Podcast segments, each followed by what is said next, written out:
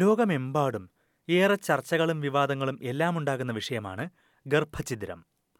സാമൂഹികമായും വിശ്വാസപരമായും നിയമപരമായും ആരോഗ്യപരമായുമുള്ള നിരവധി ചർച്ചകളും സംവാദങ്ങളുമെല്ലാം ഇതേക്കുറിച്ച് നടക്കാറുണ്ട്. ഓസ്ട്രേലിയയിൽ ഗർഭഛിദ്രം സംബന്ധിച്ചുള്ള നിയമങ്ങളും നിയന്ത്രണങ്ങളും എന്തൊക്കെയാണ് എന്നറിയാമോ? ഗർഭഛിദ്രം ആവശ്യമായി വരുന്ന സാഹചര്യങ്ങളിൽ സ്ത്രീകൾക്ക് എങ്ങനെയാണ് അത് ലഭ്യമാകുക എന്നറിയാമോ? ഈ വിശദാംശങ്ങളാണ് ഓസ്ട്രേലിയൻ വഴികാട്ടി എന്ന ഈ സെഗ്മെന്റിൽ ഇന്ന് പങ്കുവയ്ക്കുന്നത്. എസ് ബി എസ് മലയാളത്തിന്റെ ഓസ്ട്രേലിയൻ വഴികാട്ടി പോഡ്കാസ്റ്റുമായി ഞാൻ ദിജു ശിവദാസ്. ഇവിടെ കുടിയേറി ജീവിക്കുമ്പോൾ അറിഞ്ഞിരിക്കേണ്ട നിയമങ്ങളും ജീവിത രീതികളും സേവനങ്ങളും എല്ലാമാണ് ഓസ്ട്രേലിയൻ വഴികാട്ടിയിലൂടെ വിശദീകരിക്കുന്നത്. എസ് ബി എസ് മലയാളം വെബ്സൈറ്റിൽ നിന്നും നിങ്ങൾ പോഡ്കാസ്റ്റ് കേൾക്കുന്ന ഏത് പ്ലാറ്റ്ഫോമിൽ നിന്നും എസ് ബി എസ് മലയാളത്തിന്റെ ഓസ്ട്രേലിയൻ വഴികാട്ടി പോഡ്കാസ്റ്റുകൾ ലഭ്യമാകും.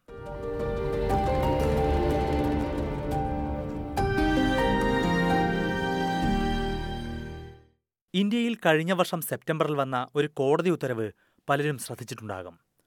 അവിവാഹിതരായ സ്ത്രീകൾക്കും ഇരുപത്തിനാല് ആഴ്ച വരെ ഗർഭഛിദ്രം നടത്താൻ സുപ്രീംകോടതി അനുവാദം നൽകി. മുമ്പ് വിവാഹിതരായ സ്ത്രീകൾക്ക് മാത്രമായിരുന്നു ഇരുപത്തിനാല് ആഴ്ച വരെ ഗർഭഛിദ്ര സേവനം തേടാൻ കഴിഞ്ഞത്. ഇതിലുള്ള വിവേചനം അവസാനിപ്പിക്കുകയാണ് സുപ്രീംകോടതി ഉത്തരവ് ചെയ്തത്. പെൺഭ്രൂണഹത്യകൾ വ്യാപകമായ ഇന്ത്യയിൽ ഗർഭഛിദ്രം എന്നും തൊട്ടാൽ പൊള്ളുന്ന ഒരു വിഷയമായിരുന്നു. എന്നാൽ ഇന്ത്യയിൽ മാത്രമല്ല ഓസ്ട്രേലിയയിലും സമീപകാലത്ത് ഏറെ ചർച്ചയും വിവാദവും ഉണ്ടായ കാര്യമാണ് ഇത്. എന്താണ് നിലവിൽ ഓസ്ട്രേലിയയിലെ സാഹചര്യം എന്നറിയാമോ? ഒരു അടിസ്ഥാന ആരോഗ്യമേഖലാ സേവനമായാണ് ഗർഭഛിദ്രം രാജ്യത്ത് കണക്കാക്കുന്നത്. ഗർഭധാരണത്തിന്റെ ആദ്യകാലങ്ങളിൽ അത് അലസിപ്പിക്കാൻ രാജ്യത്തിന്റെ എല്ലാ ഭാഗത്തും നിരവധി സേവനങ്ങളുണ്ട്. ഏതാനും വർഷങ്ങൾക്ക് മുമ്പ് വരെ ഗർഭഛിദ്രവുമായി ബന്ധപ്പെട്ട് ക്രിമിനൽ നിയമങ്ങളാണ് രാജ്യത്തുണ്ടായിരുന്നതെന്നും ഈ അവസ്ഥയിൽ ഇപ്പോൾ മാറ്റം വന്നിട്ടുണ്ടെന്നും മൊണാഷ് യൂണിവേഴ്സിറ്റിയിലെ ജനറൽ പ്രാക്ടീസ് വിഭാഗം മേധാവി പ്രൊഫസർ ഡാനിയല മാറ്റ്സ പറയുന്നു Abortion is now decriminalised in Australia, which means that it is a legal procedure and is able to be accessed through the healthcare system. The issue is that legal doesn't mean available. Uh, it's one thing to make it legal, and it's another thing to have it available and accessible to women because the availability of it depends on the workforce to be able to provide it. ഒരു ദശാബ്ദം മുമ്പ് വരെ സ്വകാര്യ ക്ലിനിക്കുകളിൽ മാത്രമാണ് abortion നടത്തിയിരുന്നത് ശസ്ത്രക്രിയ വഴി മാത്രമായിരുന്നു ഇവ എന്നാൽ ഇപ്പോൾ മരുന്ന് ഉപയോഗിച്ചുള്ള ഗർഭചിത്രം കൂടുതൽ സാധ്യമായതോടെ വ്യാപകമായി ഇത് ലഭ്യമാകുന്നുണ്ട് പക്ഷേ രാജ്യത്തെ ജി പിമാരിൽ പത്ത് ശതമാനം പേർക്ക് മാത്രമാണ് ഗർഭഛിദ്രത്തിനുള്ള മരുന്ന് കുറിക്കാൻ അനുവാദമുള്ളത്. എത്ര ആഴ്ച വരെ ഗർഭഛിദ്രം ചെയ്യാമെന്നും എവിടെയാണ് അത് കഴിയുക എന്നുമൊക്കെ മനസ്സിലാക്കുന്നത് അത്ര എളുപ്പമല്ലെന്നും പ്രൊഫസർ മാറ്റ്സ പറയുന്നു. ഓരോ സംസ്ഥാനത്തും നിയമങ്ങളിൽ മാറ്റവുമുണ്ട്. Victoria is the most liberal in terms of its laws, but other states have, for example, gestational limits. As to how far into the pregnancy an abortion is allowed. The states have rules around who can give authority for an abortion once the abortion is occurring late in the pregnancy, say beyond 20 weeks.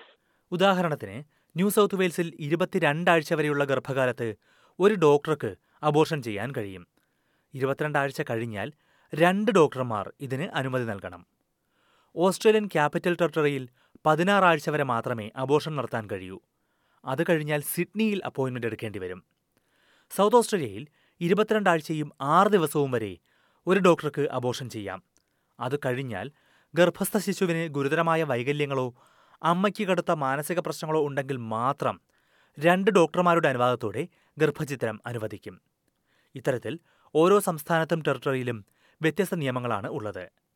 ഗർഭചിത്രം നടത്തുന്നതിൽ എതിർപ്പും വിശ്വാസപരമായ വിയോജിപ്പുമുള്ള ആരോഗ്യമേഖല പ്രവർത്തകരുമുണ്ടാകാം.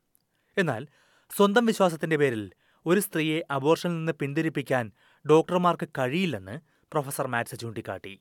Most women should be reassured that if they require an abortion and present to their doctor, that at the least the GP should refer them on to the appropriate service if they don't provide the service themselves. And that's a very important point that we do have conscientious objection clauses in the law that require doctors to refer women to other providers if they have a religious or other objection to providing abortion or discussing abortion.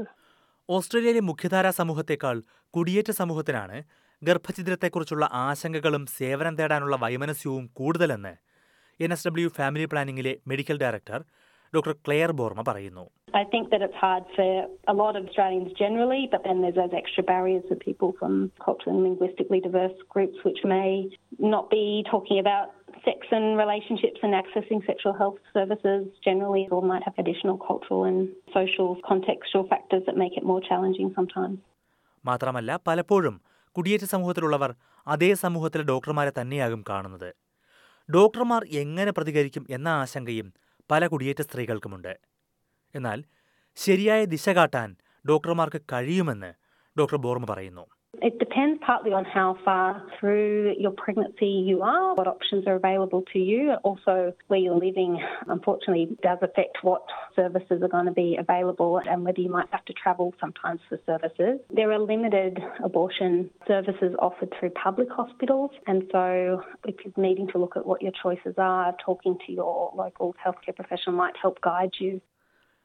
നിലവിൽ ഓസ്ട്രേലിയയിൽ ഗർഭഛിദ്രം നടത്തുന്നത് രണ്ടു തരത്തിലാണ് ഒന്നാമത്തേത് medical abortion അഥവാ മരുന്ന് ഉപയോഗിച്ചുള്ളതാണ് ഒൻപതാഴ്ചയിൽ താഴെയാണ് ഗർഭകാലാവധിയെങ്കിൽ മാത്രമാണ് കഴിക്കാനുള്ള മരുന്ന് നൽകുക A medical abortion is akin to a medically induced miscarriage. The doctor will counsel her about that, check to make sure that the pregnancy is not an ectopic pregnancy. Then she can be prescribed the medication, and that medication causes the pregnancy to be expelled, as it would be if she were having a miscarriage. So, medical abortion can occur at home with the woman supported by her friends or her family. ചില G പിമാരും സ്വകാര്യ ക്ലിനിക്കുകളും family planning സ്ഥാപനങ്ങളും ഈ മരുന്ന് നൽകാറുണ്ട്. Video കോളിംഗോ ടെലിഫോണോ ഉപയോഗിച്ചുള്ള telehealth സംവിധാനം വഴിയും മരുന്ന് ലഭ്യമാകും. ശസ്ത്രക്രിയയിലൂടെയുള്ള ഗർഭഛിദ്രമാണ് രണ്ടാമത്തെ മാർഗം Many women don't want to necessarily have to manage what is essentially going through an early miscarriage at home and would prefer a surgical option whereby they are admitted to a day clinic or a hospital and have a very light anaesthetic and then the abortion takes place surgically like a curette and then they can go home and it's all over. And surgical abortions can occur beyond nine weeks gestation, although the majority of them occur before 12 weeks.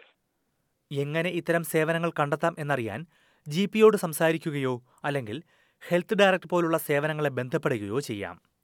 ദേശീയതലത്തിൽ ഇരുപത്തിനാല് മണിക്കൂറും പ്രവർത്തിക്കുന്ന telephone സേവനമാണ് health direct. വിക്ടോറിയയിൽ one eight hundred my options New South വെയിൽസിൽ pregnancy choice help line തുടങ്ങിയ സേവനങ്ങളുമുണ്ട് There's family planning services in each state and territory of Australia, so getting in touch with your local family planning service can be a good way to get some initial information about the options that are available to you and where you're located. The one in New South Wales, we're providing medical and surgical abortion options now for patients less than 15 weeks gestation.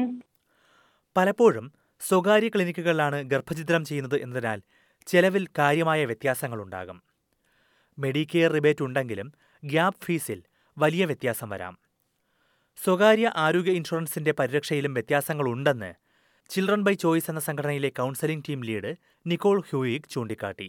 We actually find that majority of the women that we work with are, are not able to access their private health insurance, that it is not covered by their private health insurance and they have to pay full costs. So private health insurances, which, you know, majority of international students need to have to be in Australia, generally cover termination services within a tertiary hospital, but not within a secondary hospital like the day surgeries, which is where most of our surgical terminations do happen.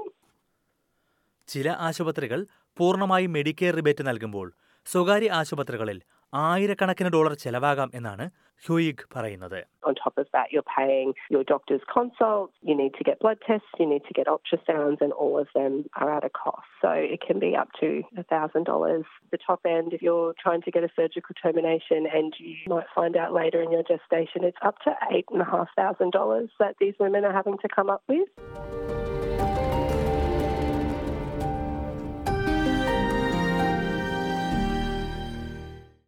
ഓസ്ട്രേലിയയിൽ ഗർഭഛിദ്രം സംബന്ധിച്ചുള്ള നിയമങ്ങൾ എന്താണെന്നും സേവനങ്ങൾ എങ്ങനെയൊക്കെ ലഭ്യമാകും എന്നുമാണ് Australian വഴികാട്ടി എന്ന ഈ സെഗ്മെന്റിൽ നമ്മൾ പരിശോധിച്ചത്.